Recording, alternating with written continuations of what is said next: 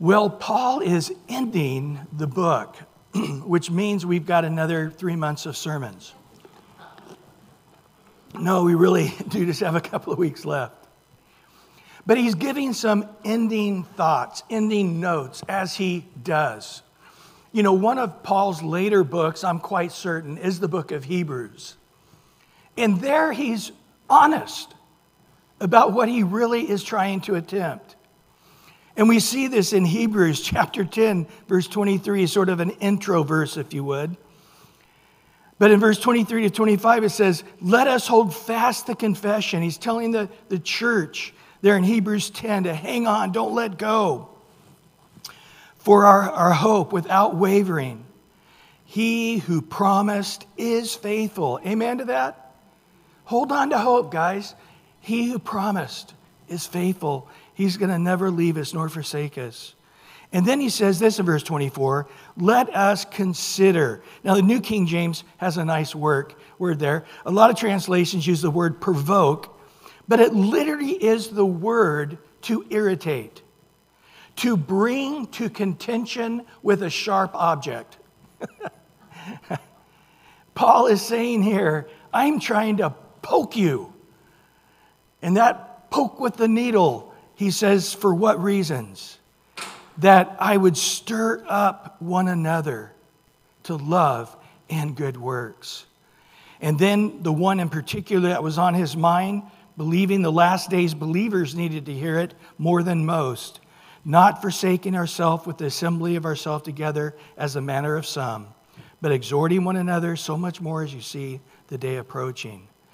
So, however it comes, if it's an irritation or a consideration, Paul in Colossians is trying to irritate us in the direction of being evangelists, evangelizing, witnessing. Here it is in verse 3 through 6 of Colossians 4. Meanwhile, praying also for us that God would open to us a door of the word to speak the mystery of Christ, for which I also am in chains, that I may make it manifest as I ought to speak. That's the word must. I, you know, you must be born again. I must speak. Walk in wisdom towards those who are outside, redeeming the time, lest your speech always be with grace, seasoned with salt, that you may know how you ought to answer each one.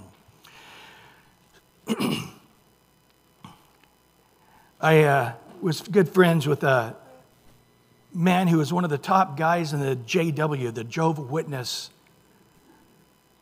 cult, really. But he had, they had brought him from England. He was over most of England. They brought him over to be over all of Southern California. His name was Peter Barnes. And he said, I went in my time as Jehovah Witnesses to 30,000 homes. And out of 30,000 homes, and this took him decades, he said only five times somebody opened the door and said, Thank you for sharing, but you're wrong. Here's a verse I want you to read. Five verses. And he said, They nagged me night and day. He eventually came to Christ when the Jehovah Witness Watchtower magazine kept changing the interpretation of verses. One in particular where Thomas, you know, says, I'll never believe in the Lord unless I touch him and see him. And then Jesus appears and, and says, Here, put your hand in my side, put your finger in my hand. And Thomas says, My Lord and my God.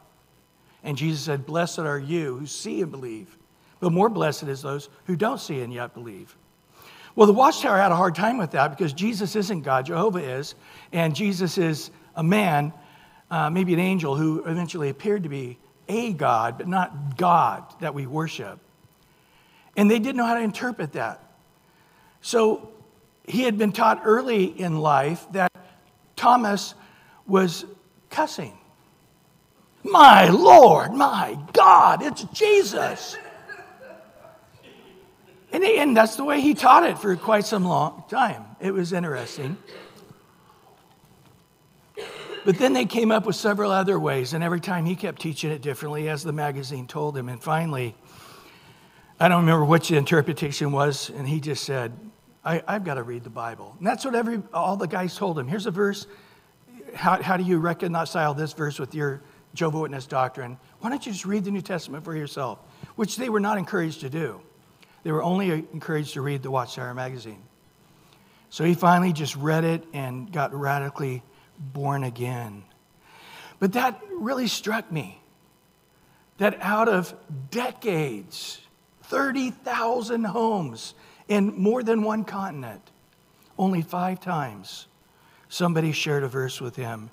And he says, Those five people led me to Christ. Even though the verse I heard was decades earlier, that is what led me to Christ. That's what the Bible says, right? The word goes out, never returns void. It'll always accomplish what it was sent out to do. And so we're going to discuss this today, and hopefully you, you won't do like so many do and say, Well, I'm not an evangelist. That's not my calling. I know, but I, I pastored several churches now, and I have been doing this for over 40 years. And I have probably had two people in all my life say, I do have the gift of an evangelist. And with that rate, um, how is anybody going to hear the Lord? Well, actually, we're all called to do the work of an evangelist. Paul tells Timothy, you don't need to be one, just do the work of one. So let's see what Paul is saying about this. In verse 3 and 4, meanwhile, praying also for us that God would open to us the door for the word to speak the mystery of Christ, for as I also am in chains, that I may make it manifest as I ought to speak. Last week we looked at verse 2, where Paul talks about prayer, and he now concludes his teaching on prayer by saying, Pray for me. And here's the prayer need I have that even though I'm in prison, even though I am in chains, I still have opportunities to share the Lord, and I, I need to do it each and every time, not missing one opportunity. Now, I would have thought Paul would say, Pray for me, it's damp. Pray for me, there's rats. Pray for me, I got this rash. Pray for me, my back's killing me. Pray for me, I've got a headache. Pray for me, I'm not getting good food in here. I, I, Paul doesn't ask for prayers for any of those things which all, no doubt, he needed prayer for. The only thing he prayed for was that he would still be the Christian he ought to be, even being in prison. Even though some would say, Well, Paul, you've already did your fair share. You've started hundreds of churches. You preach the gospel all over the known world. You've done this for decades take a break and just see prison as a vacation. You don't need to witness anymore. Paul is saying, no, no, no, no. My life of sharing Jesus doesn't end just because they lock me up and I'm in prison and I don't see that many people. No, I still need your prayers because all of us, including myself, should never stop sharing the Lord. And, and so Paul has no shame in saying, Pray for me. And the reason he wanted was not personal needs, but praying that he would speak the word as he ought to do. Interesting, Paul asked several churches, I, I just put a few verses in there, there's more than double of these verses, where Paul not just asked the Colossian church, but all the churches for the same thing.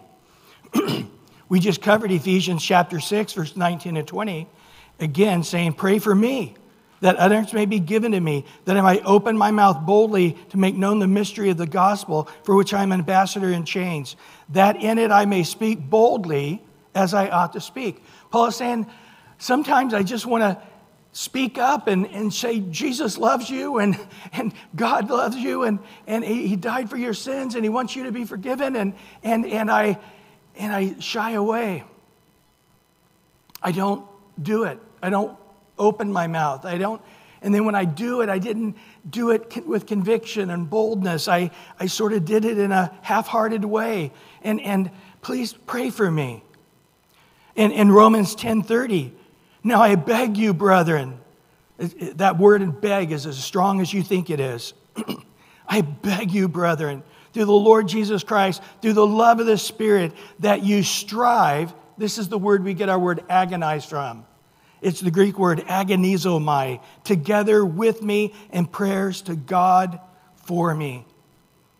I, I, I ask that you would agonize over this issue, praying for me. Philippians 1 19 to 20. For I know that this, is the, this will turn out to my deliverance through your prayer and the supply of the Spirit of Jesus Christ, according to my earnest expectation and hope that in nothing I shall be ashamed, but with all boldness as always. So now also Christ will be magnified in my body, whether through life or through death. He's in prison in Rome, going to stand before Nero.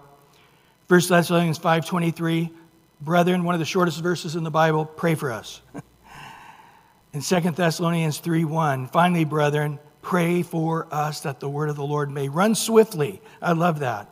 And be glorified just as it is with you. Well, Paul pray, asked all these churches. I didn't put all the verses in here. Actually, I did, I got rid of them. but then at the very end of Acts, after he asked all these churches to pray for him, listen how the book of Acts ends. The last verse, Acts 28 31.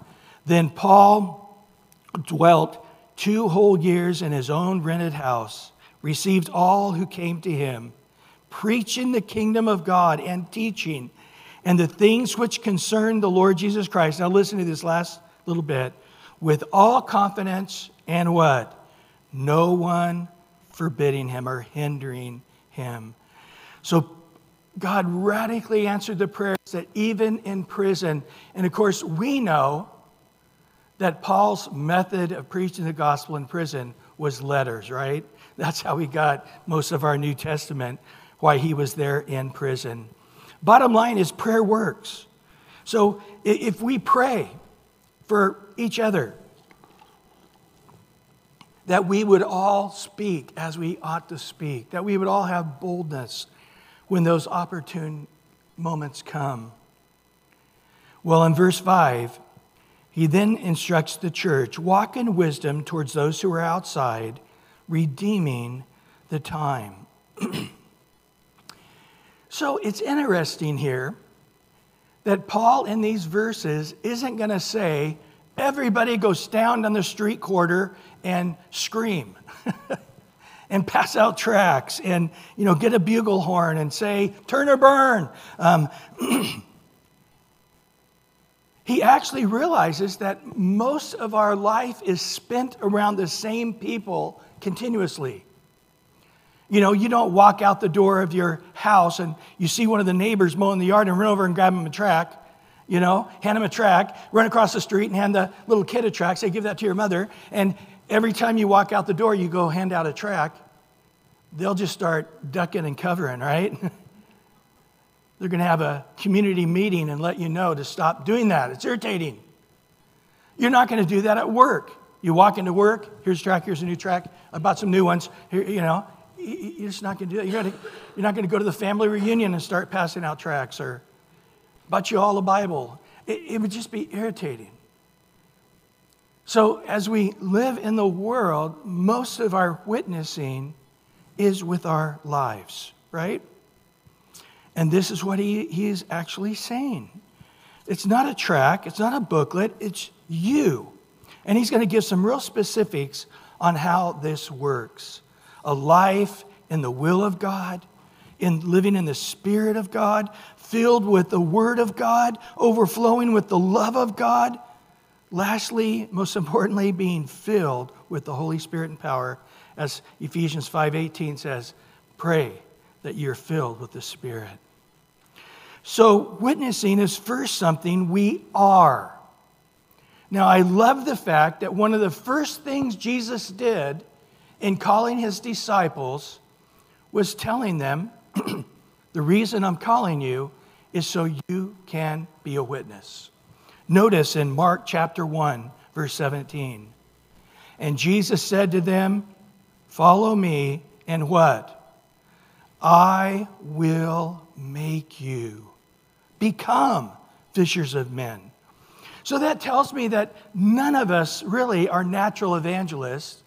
And I, I, know some evangelists. Chuck's back there. He goes evangelizing several times a week, and, and Ray and some others. And, and I, I know every time it's not some natural process of them to do it. Every time it's stepping out of comfort into a very uncomfortable situation because we've been ordered by the Lord to step into people's private world. And their first thing is saying, You have no business being in my private world. What I think about God is my business. Whether I'm a sinner or not is my business. and we step into that private world, we turn the light on, and they're saying, Shut that off. I don't want you to see what's going on in there. But yet, if you would, we got a warrant from God to, to, if they don't open the door, to, to go through the door anyway. And so Paul here is, or Jesus is saying, you're going to follow me, and then I, over a process of time, am going to make you, and I like this, fishers of men. They were all fishermen for the most part. Not all of them, but most of them. And he goes, Now you're not going to be fishing for fish, but for men. And uh, so Jesus made it clear to these guys right from the first um, they're going to do this. And of course, when he leaves, he says, Don't go witnessing until after the power of the Spirit comes upon you. Remember that? In Acts chapter 1, verse 8.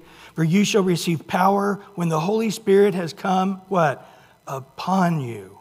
And you shall be witnesses. Notice, notice it doesn't say, and then you shall go out witnessing. He didn't say that, does he? He says, You will become a witness. It's something you are in Jerusalem, Judea, Samaria, to the uttermost parts of the world.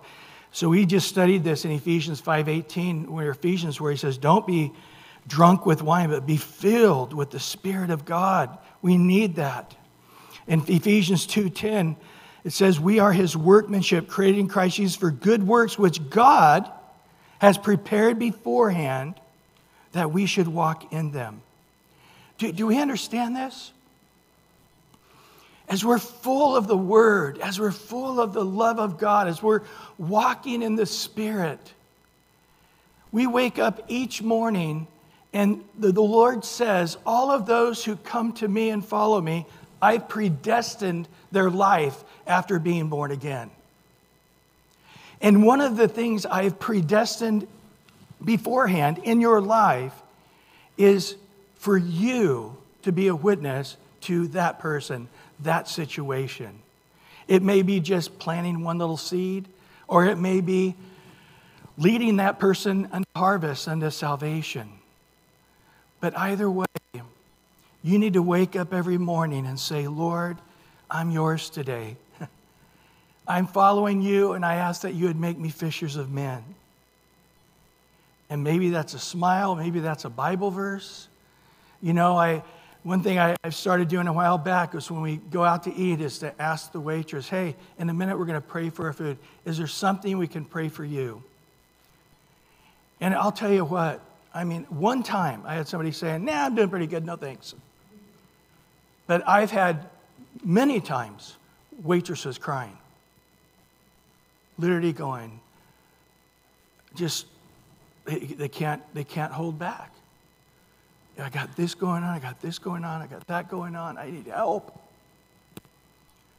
And just to say, we are going to pray for you, and then them repeatedly thank us. I mean, again, I, I just sense that this is an opportunity. I don't, I don't live in the world, I'm not working in the world, I'm a pastor. I can't tell you how many times I've gone to a gas pump and just turned around to the person standing there waiting for a few minutes and just say, Can I share a verse with you today that God spoke to me this morning? I don't think it's just for me, I think it's for you as well. Or just sometimes to say to somebody, Have you thought today, God loves you? And you know how He mostly loved you more than anything? He sent His only Son because he wants you forgiven of your sins. He wants you as white as snow in his sight, and he wants you in heaven. Oh, I got to go. See you later. Take off. we just plant seeds, man. Sometimes it's a smile, sometimes it's a hug. And so, again, here, God says that you should walk in it, not that you're going to walk in it. You'd be amazed how natural it becomes as you're filled with the word and meditating on it, praying without ceasing, full of the Holy Spirit. Matthew 5, Jesus makes it clear to these fishers of men. And it's not about what you do, it's who you are. And in Matthew 5, verse 13 to 16, you are the what? Salt of the earth. But the salt loses flavor, how shall it be seasoned? If it is then good for nothing but to be thrown out and trampled underfoot by men. You are the what? Light of the world. How big? Like a city set on the hill cannot be hidden. Nor do they light a lamp, but put it under a basket, but on a lampstand, and gives light to the whole house. Let your light shine before men, that you may see your good works and glorify your Father in heaven. What is he saying there? Be a Christian all the time. Yes, it's going to be a salt sometimes. Yes, it's going to be a light sometimes. It's not always going to be a welcome light. You know, I, have been in work situations in college and, before, and, and some guy is telling some raunchy thing to his friend, going, Yeah, you won't want to hear this. You're a Christian, you know? It's like, I'm glad. But I've had people say to their friend, I got to tell you something. I got born again this last week. And their friend says, Oh, that's wonderful. I'm born again too. And the person's face just goes completely sad and serious. I've been working next to you 30 years. I had no idea that you knew how I could be forgiven. I've been in torment for decades over my sin. I've been in darkness. Why haven't you shared with me? Well, I didn't want to make the work situation an uncomfortable situation. Well, when light comes into darkness, it's always uncomfortable. When salt lands upon wounds, they hurt, but it also brings healing. And so, after we're filled with the Spirit, and this is something I believe happens every day, we walk in the Spirit, and we need to walk in wisdom. And as we are being led by the Lord these predestined work that He's planned for us to walk in, Jesus, through us, witnesses. Through us. It's, it's just a natural part of our life. We're not taking the lamp and putting it under the bed. That sounds like a fire ha- hazard to me. when it starts shining in the house, it's like, oh no, everybody doesn't like this. Let me hide it under the bed so I'm not irritating people. Or take the salt and, and just dump it out on the ground and all the animals are tromping on it. And somebody says, I need a little salt on my chicken here tonight. Let me go get some. Oh, yeah, there's a little rubble in that. A few rocks, but just here's some salt. No, he, he's saying, don't do the unnatural thing. You are naturally a light. Just be who you are in Christ. In Daniel chapter 12, verse 3, those who are wise shall shine like the brightness of the firmament and those who turn many to righteousness will be like the stars who shine forever and ever. Wow, that's a prophetic book about us who are believers in the last days. So he says to learn how to be wise with those who are outside. The outside is unbelievers, non Christians, the unsaved. Interesting, in 1 Corinthians 5, it's talking about those who are outside the church. They're, they may even be believers, but they're outside the church. And he's just saying, have that sensitivity that I'm shining as a light right now, and, and they're seeing that. I'm, I'm the salt of the earth, and they're observing that. And so I am thinking differently, I am feeling differently. I, I can you guys remember back before you were a Christian? Sometimes that's just a good thing to remember. I, I can remember I was 15 years old. I was angry. My parents, the, marriage, the home life was horrible. My parents in the process of divorce. I was in darkness. I was angry. I mean, murderous, just angry with the world. And I was raised in the church in younger years, and my parents quit going and walked away. And I was in a U-Haul truck between Arkansas and Texas to California, and right around Texas or Arizona. Just the Lord spoke to me and just said, "Okay, you've seen both worlds. You you lived as a Christian for a time as a child, and now for the last three years, from 12 to 15, you, you've lived without God, without the Bible, without church, with and which world do you want to live in? And I'm like, oh, Jesus, forgive me, cleanse me. I only, I, I honestly will self destruct. I will kill somebody or kill myself or end up in prison. I, I'm so full of rage. Can you help me? And I gave my life to Christ. We got to California, and my brother in law, who was a pastor, and my sister, he, he said, Well, where are you at with the Lord? Because my mom told him that I've been living like the devil for the last few years. And I said, Man, I received Christ. I told him the story. A few months later, the Lord said, I've called you to the ministry. But I can remember that. And man, I, I would have welcomed anybody to say, Do you know how to believe in Christ for your sins to be forgiven? I would have said, I was raised in the church. I think I know, but tell me, please. Can I pray with you? that you're cleansed right now? Yes, I, w- I would have been broken under the weight of that. Think about that. You were in that for sometimes of you guys years.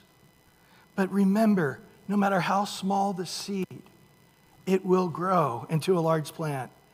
It's always amazing to me when you look at this little dark looking tiny thing and, you know, uh, uh, what, what is that, you know? And then you, have you ever done that in a, in a see through cup? You put dirt in there and you put that little seed in there. The little tiny seed for the sunflower, that sunflower gets huge. It's like in that little seed is all that information to grow this thing. How, how can anybody put that much information in that little tiny thing? That's the Word of God.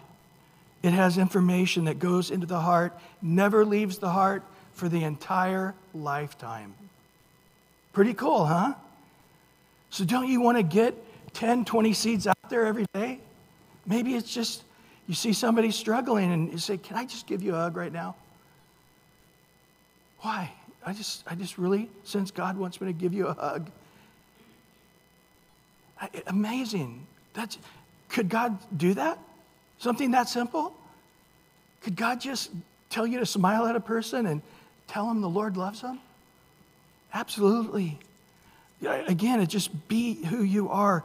Just be the salt that you are. Be the light that you are. Don't do something unnatural with the salt. Don't do something unnatural with the light because you don't want to be offensive to the world. Jesus, as loving and kind and wonderful as he was, was offensive. Paul was put in prison for just telling people that very thing. Well, he gives the very practical ways how we can walk in wisdom. I just want to go through this very quickly. Um, but one, we see in 1 Thessalonians 4 and 1 Timothy 2 is, is by just living a quiet life, minding our own business, working with our own hands, and not lacking, referring in finances. In 1 Timothy 2, he says the same thing lead a quiet and peaceful life in all godliness and reverence. Why? He says in verse 4 of 1 Timothy 2 because God desires all men to be saved and come to the knowledge of the truth. So, first of all, it's, it's in this lifestyle of really a meek and a quiet spirit, of day after day after day, week after week. They're just watching the pattern of your life, what you do. And you say, Well, I just look like everybody else walking my dog. No, you don't.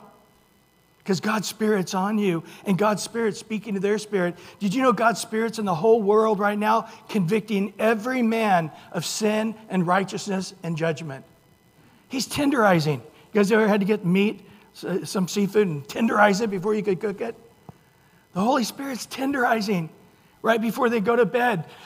They feel the guilt, they feel the shame, They feel, they feel the judgment is coming soon and, and they have to do something different. Yes, guys, God's softening them up. and then He's going to lead them right to you. Their dog walking next to your dog. And there's that opportunity. A pattern of good works. Titus says there that in all things show yourself a pattern of good work. And why? So the doctrine is showing integrity, reverence, incorruptibility, sound speech that cannot be condemned. So you're preaching Christ. The loudest way to preach Christ is by living a life that Jesus would live honest in business and, and living a life of integrity. It's interesting that in this verse, and really all the verses that I'm covering, he says the same thing. You have opponents. And those p- opponents are wanting to bring you to shame by saying evil things about you. Jesus talks about this in Matthew 5 that there's not one man of God in history that people didn't make out and out horrible lies about you. And but there's not going to be anything that sticks, even though they're saying, remember they said of Jesus, he was a drunkard and a glutton. I've heard people say, well, maybe he did eat too much. Maybe he did drink too much sometimes.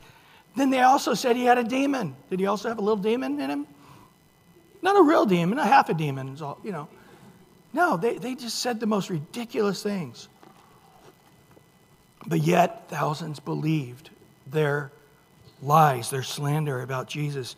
And so the same thing's going to happen for us. Satan's out there and Satan's puppeting people. Satan's getting dark, hard hearted people and manipulating them to be against you. That's just part of the, the way it works. The third thing is just keep your behavior excellent among the Gentiles. In 1 Peter chapter 2, it says, having your conduct honorable among the Gentiles. That, when they speak against you as evildoers, your good works overwhelm it. And they have to, they have to glorify God on the day of visitation. They have to say, We threw every bit of mud at that guy and nothing stuck. Remember Daniel? They finally got him thrown in the lion's den, but God shut the mouth of the lion. Then also submission to authority. And again, he says the reason is at the very end of uh, 1 Peter 2 that by doing good you may put to silence the ignorance of foolish men. The fifth thing is keeping a good conscience. Again, why? So when they defame you as an evildoer and revile you, uh, uh, your good conduct again brings them to shame.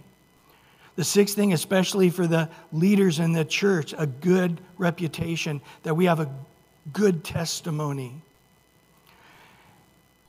In conclusion, I, I pray that each of us will begin to consider our witness in this community that we will be walking in the fear of God, in the Word of God, that we might have an opportunity as God gives us to witness that gospel. Well, skipping down to verse 5 walk in wisdom towards those who are outside. Then he says this redeeming the time. Literally, it's to buy out of slavery opportune moments, to make the most of opportunity. Time is cruel, isn't it? Click, click, click. That second is just cruel and you can't go backwards on the clock, only forwards. And time is always running out. A lot of times it feels like it's going too long, but it's not. It's going quickly, quickly by. And so every time we've seen or heard a non Christian is an opportunity. Every time we're around them is an opportunity. Remember how Paul said it in Ephesians 5, verse 15 to 17? See then that you walk circumspectly, not as fools, but as wise, redeeming the time because the days are evil. And I like verse 17. Therefore, do not be unwise, but understand what the will of the Lord is. The days are evil, they are wicked, and we are shining as a light only for a certain amount of time. There may be somebody that you see that you'll never see him again. That's it. You pass by him the one time. The one time you guys intersected at the gas station, the one time you intersected and put your towels next to each other at the beach, the one time you passed by each other in the grocery store. Jesus said of this in Matthew 5:16, again, let your light shine before men. Why? So when they see your good works, they glorify your Father in heaven. Jesus said of himself, and it's true of all of us the night is coming when no one can work. So we want to work the works of God while it's day. In 2 Timothy chapter 4, it says that men's ears will be tickled with lies, but they don't have the ability to hear even a single truth. And he's talking about the last days, that those days indeed are coming. I love what David said in Psalm 90, verse 12. So teach us to number our days that we might gain a heart of wisdom. So, very simply, we're living as Christians, whether it's as simple as rejoicing in our trials, or having honesty in business, or forgiving those who have wronged us. All these things shine in the midst of a dark world. So the end of all things is at hand, Peter said. So wake up and realize that the days before the rapture are few. Satan is hardening hearts, lies are being told. I, I, Paul said in a very sobering way in 1 Corinthians 15 34, where he said there, Awake to righteousness and do not sin. For some of you have the knowledge of God, do not have the knowledge of God. And I speak this to your shame. What was the sin? the sin of keeping your mouth shut when you should have opened it. It's not the sin of some lust or greed, or he's not talking about that. He's talking about the sin of not doing something when you should have been doing something. You were asleep spiritually when you should have been awake.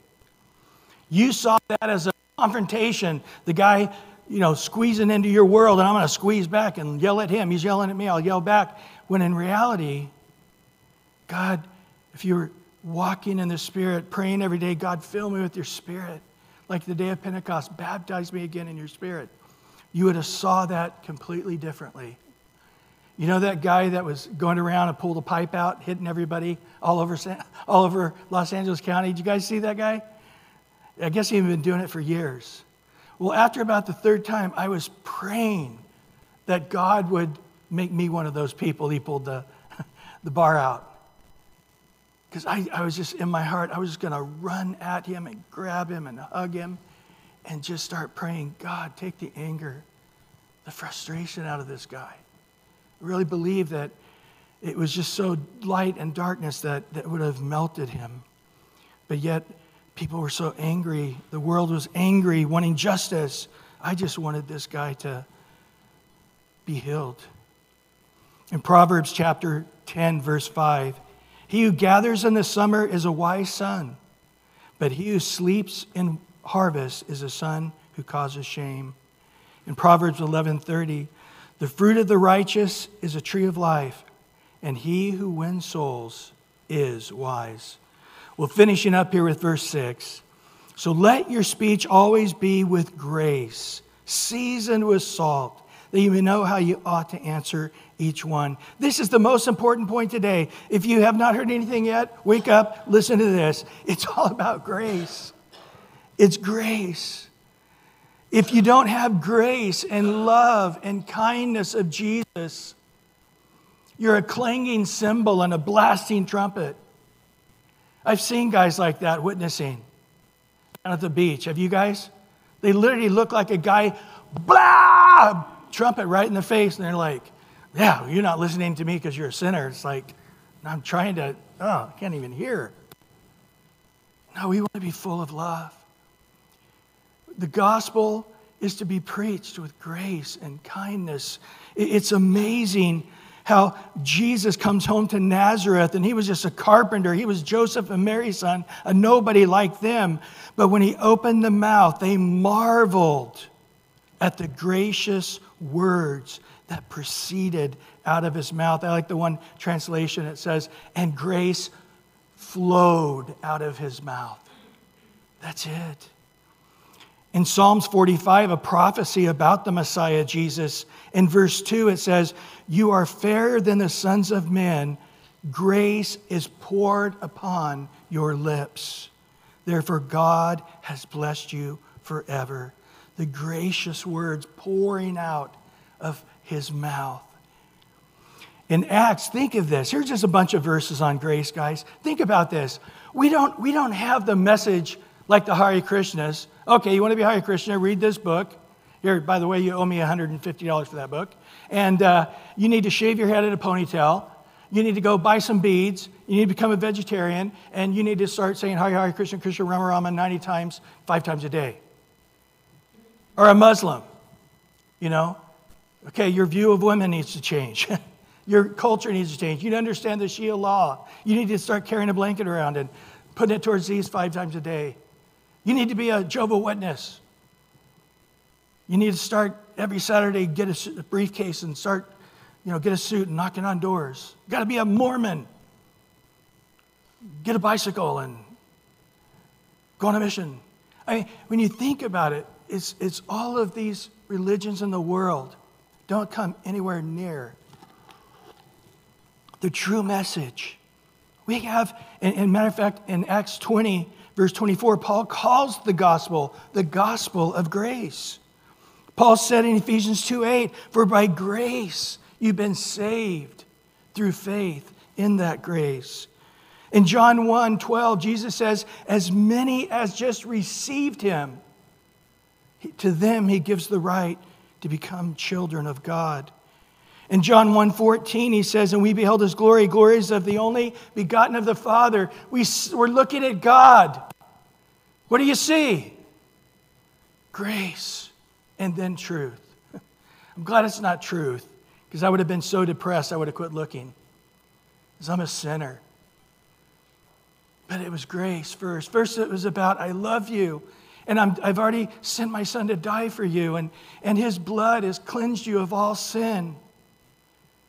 And you can be forgiven just by believing in your heart right now. And then in verse 16, of his fullness we've all received. I think of a hen gathering all her chicks underneath. Of all his fullness, we've all received. What was it? Grace for grace, or grace upon grace. You understand that's not even possible. Because grace is all you need and much, much, much more. So you just need grace. But then he says the impossible. All that you need and much, much more, and again, all you need and much, much more on top of that. He's, he's just trying to let you know that God's not coming with this hammer and, and you know, you didn't dot the I, poof, you know, you didn't cross the T, poof. Pray more, go to church more, give more, worship better. Can't believe what a sinner you are. We don't tolerate this in Christianity. That's the way a lot of the world sees what God is saying. Because a lot of churches have and in reality showed them that. But it's the opposite. Of his fullness, we receive grace, kindness, love, mercy, forgiveness. In 1 John 2 2, Jesus himself is the atoning sacrifice for our sins, and not only for ours only, but for the whole world. Do you realize the beautiful message of kindness we have? I, I remember in, in college meeting a guy and starting to share the Lord. He just said, you have no idea who you're talking to. I'm pretty sure he was in the mafia. He definitely was dressed, that was back in the 70s, and a very dark, dark presence. And I, I just remember that moment, and I've said it a thousand times since. There's no sin or amount of sins you've committed that Christ didn't already die for and has already paid for. You just now need to have faith to believe He has that much forgiveness that much grace, that much kindness, that much love. No matter how deep we've dug ourselves, God grace goes deeper, right? That's the gospel message in 1 Peter 5:10. But may the God of all grace. That's it right there. Who is our God? He's the God of all grace. And boy, he goes on to say there, let, that, that when all is said and done, when we're done on this planet, he is going to perfect, establish, strengthen, and settle us. And you know, Philippians 1 6, he who began that good work is going to complete it. He is the author and finisher of our faith. Hebrews 12 says, Jude says, Now to him, get your eyes on Jesus, grace upon grace, the God of all grace who is able to keep you from stumbling, to present you faultless before the presence of his glory with exceeding joy. To God our Savior, who alone is wise, be glory, majesty, dominion, and power, both now and forevermore. Amen. Do you realize the message we have? It's a kind message. It's a message of love. It's a message that He's already done the work. It's the message that it's not of your works, it's not of yourself. It's just a gift that you need to believe. And the moment you believe, you receive it. And then once you come to Him, He'll never let you go. Even if you're faithless, He remains faithful. Even if you sin, His grace abounds more than your sin. But I sin 10 times and He forgives you. His grace is bigger than 10. A 100, uh, bigger than a 100. A 1,000, bigger than a 1,000. There is no number that God's grace doesn't cover. You realize the message we have? I, am not telling you, okay, guys, last week, you Saturday morning, I've noticed some of your briefcases are starting to look a little dingy. You need to polish them. And, you know, don't have a wrinkly shirt. You need to get that tie tight. And some of you guys only knocked on 100 doors last Saturday. I don't care if they slam the door in your face. You get back out there and do 200 next Saturday. I'm glad that's not what I'm telling you guys. I'm not telling you, like the Mormons, to wear holy underwear and can't drink coffee and got to be a vegetarian and you got What is the message we have? God loves you. Oh, this is so depressing. God loves me. Do you realize how oppressive that is? Yeah, I do, and you do too. There is no oppression in that. He sent his only son to pay for all of your sins 2,000 years ago so you can be forgiven. Are you a sinner? Yes. Do you need to be forgiven? Yes. He's already done it. Just receive it. Man, of all religions in the world, we have it the easiest. We have it the best. Of course, all other religions are false. That's besides the point. But the gospel is all about grace from start to finish. God has given us many loving words to share with the world of unbelievers. So live your life and your speech with seasoned with salt. Salt brings flavor to food, right? We bring flavor to the world. Often they want you there because you, you bring flavor in a unique way. We cause thirst. We cause people who never would thirst for God after being with you for a few minutes, they're thirsty for God. I think I'm going to go get a Bible. I think I'm going to read the Bible. I'm going to look that verse up they shared. Salt Hills. I remember the first time as a high schooler going into the ocean when I just got through working on a bunch of rose bushes in Central California. And I was like, ouch, ouch, ouch, ouch. You know, and I realized everywhere I was ouching, I had a scratch. But by the end of that day, man, I mean, things were healed. They hurt. Yes, sometimes we do bring hurt. Sometimes we flip on the light and we see their sin. They see their sin and the reality it is. But then the salt heals that wound, it preserves the flesh. Once we're out of here, it tells us in Second Thessalonians the moment we leave, that the wall that's holding back the flood of wickedness in this world is going to be gone and the dam is going to break. And this is not going to be a planet anybody even non believers, are going to want to live on. And then finally, that you may know how you ought to speak, how you should speak. Peter says, Sanctify the Lord God in your hearts and always be ready for the defense. That's the Greek word apologia, to give a, a logical reason to everyone who asks for the hope that is in you with meekness and fear. Guys, just share what you have. I remember in college, literally, a guy whose dad was a rocket scientist. and this guy was going to be a rocket scientist. And he had been raised an atheist. And it was a Friday night. I was in the weight room working out. Yeah, I had no life, nor did he, I guess. And, uh, but he started asking me questions, and, and he found out as a Christian. He started asking me questions. God, God make a rock too big for himself to pick up? And, you know, these kind of things. And I, I had never heard these things before.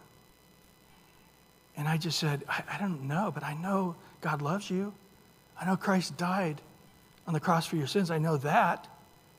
But can he pick up a rock? Can he make a rock too big for himself to pick up? Yeah, and then after that, he can pick it up. That's not logical, you know. This went on like this. I mean, if anybody had watched our discussion, I got pummeled. I mean, the guy, the atheist, 100, Christian, zero. And we were getting ready to leave, and I said, Hey, you, I'm gonna got my car, I'll take you down to the dorm. And he gets in the car, and he just looks at me and he goes, How do I receive Christ? Atheist entire life, taught to be an atheist. He was a scientist. His dad was a rocket scientist, literally. And I, I shared the Lord. He prayed. He started hungering for the word. Yeah, share with whatever you have. It's enough. I love Jesus. His example is the best. Isaiah 50 tells us what Jesus would do when he was in human flesh. He said that the Lord God, referring to his Father, has a, given him the tongue of the learned. Interesting, the Greek Septuagint is disciple. That I should know how to speak a word in season to him who is weary. He awakens me morning by morning. He awakens my ear to hear as the learned or as a disciple. You just wake up in the morning and say, Lord, this is the day you have made. I rejoice and I'm glad in it. Now, Lord, please, not the predestined works I should walk in, but Lord, make it so that these are predestined works I do walk in. Fill me up with your word. Let this day be a fruitful day. When I sit, lay my head on the pillow at night, let me have said all, done all, hugged all, smiled all, loved all that you have predestined for me to do. Let me be a light. If you're that person, and may we hunger with the intensity Jesus did. In John 4, verse 34 to 38, the woman at the well left, and the disciples came back. Jesus had witnessed to her, and they said, Jesus, here's some food. And Jesus said, I already ate. They're going, Ate? You didn't eat. And he said, My food is to do the will of him who sent me and to finish his work. Do you say there's four months and then comes the harvest? Behold, I say to you, and I think he's looking at the city as it's emptying out. The whole city of Samaria is coming towards Jesus to hear what he had to say because of the woman at the well. You say there's four months and comes harvest, but behold, I say to you, lift up your eyes and look on the fields, for they are already white for harvest. If you grew up in a farming community, white means it's getting ready to go bad. you, you get it now or it goes bad. And he who reaps receives wages and gathers fruit for eternal life, that both he who sows and he who reaps may rejoice together. For this is saying is true one sows and another reaps. I sent you to reap for that which you have not labored. Others have labored, and you have entered into their labors. So, whether we're sowing, maybe that's your whole life, you just plant seeds. I think God will give you the opportunity to harvest one of those plants that others have planted seeds and watered. I was listening this week uh, of a missionary who was in China a number of years, preached this passage. Blew my mind. He said, I, I went to parts of China that had no religion. There wasn't any Christians. Millions and millions of Chinese. There was no church. They had never heard of Christianity, never read one Bible verse, never heard the name of Jesus. And here I'm in this city, and I'm there living in this apartment. And then he, he realized this is the way it started. There was no churches. There, there, was, there was no Bible studies. There was no prayer meetings. And then he asked the question what if tomorrow, it may very well happen, there is no church? What are you going to do? You see, a lot of people say if I go sit on my butt in church, I've done what God asked me to do. Not actually to live Christianity. No, this is just a gas station. We're filling up the tank. Christianity is not here at church or at home in your closet. Christianity is when you walk outside. And he goes, I just prayed, God, please have somebody ask me, because it was legal in some providences. If they asked you, you could tell them. And sure enough, every day this guy would ask him, Come here, what are you doing here, white boy? you know? And he would share the Lord with this guy, and he'd get radically saved. And then the next person, they would get radically saved. And, and then he'd get arrested. he said the first time he got arrested, he thought, this is it. They're going to kick me out of the country. They interrogated him for 48 hours straight with no sleep. And they had gone to his landlord and said, if you don't kick him out, you're in trouble. So he comes home and all his stuff's packed. Get out. And he goes to another province. He couldn't believe he wasn't kicked out of China. He moved to another, two hours away to another province, same thing. Sharing the Lord. Several people. Again, he gets arrested. They keep him in isolation and, and then they, again, kicked out. He goes to another province. He's like, I can't believe I'm not kicked out. I, I mean, I, you know, I, this is great. He's this young guy. He's sharing, he's probably 30 years old. But he goes, I got kicked out and kicked out and kicked out. And I thought I was going to get kicked out of the country, but just uh, providence after providence. And then I was able to go back and visit. And these guys have shared their whole families to the Lord. And they have this time, they're just getting together, they're reading the Bible together. They have no idea what's going on, but they're out sharing with their friends. And, and, and I went back to realize it's an explosion. It's literally people who are starving to death. They finally get a morsel of food and they're like, this is the best thing ever. And then finally, they did kick him out. but he had four years as a missionary before they kicked him out, and he went like that to dozens of provinces. And it just made me think okay, if we didn't have church to say, I went to church, so I did my Christianity, if we had no church next week, what would your Christianity be? Is it only going to be at home when you read the Bible and pray, and then you don't let anybody in the community know that you're a Christian because it'll work badly for you? Or, or is, is being a Christian really where Jesus said, Follow me for the purpose that I will make you fishers of men? You see, that's the key, isn't it? Well, Lord, we ask that you would make us fishers of men. We can't do it on our own. We all sense the same thing that, that we're, we're paralyzed. We're paralyzed by our neighbors. We're paralyzed at restaurants. We're paralyzed at gas stations. We're paralyzed in the grocery stores. We're paralyzed in the various clubs we're a part of. We're afraid that people will look at us and think we're a Karen, a Christian Karen, annoying them. People will look at us and, and, and think there's that there's that hypocritical, evil, slander, they slander us, speaking evil about us. Not one word of it's true, but yet it's just to try to damage our reputation so our gospel is also damaged. But you said that's going to happen. They can't, we can't get around that.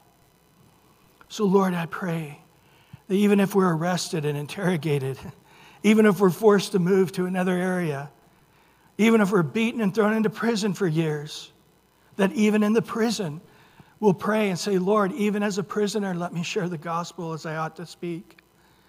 That we would truly be people planting seeds and maybe watering other people's seeds of planted, or maybe even harvesting. Lord, here we are.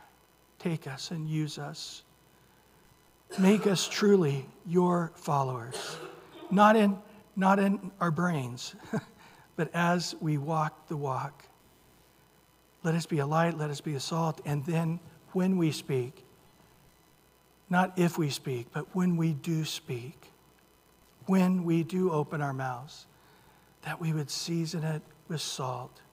And you would give us the words of wisdom, words of knowledge, prophecy, scriptures in our heart, that we would speak as we ought to speak in that divine moment, in that divine moment of opportunity. And we thank you for this, Lord. Let our church be different from this point forward, Lord.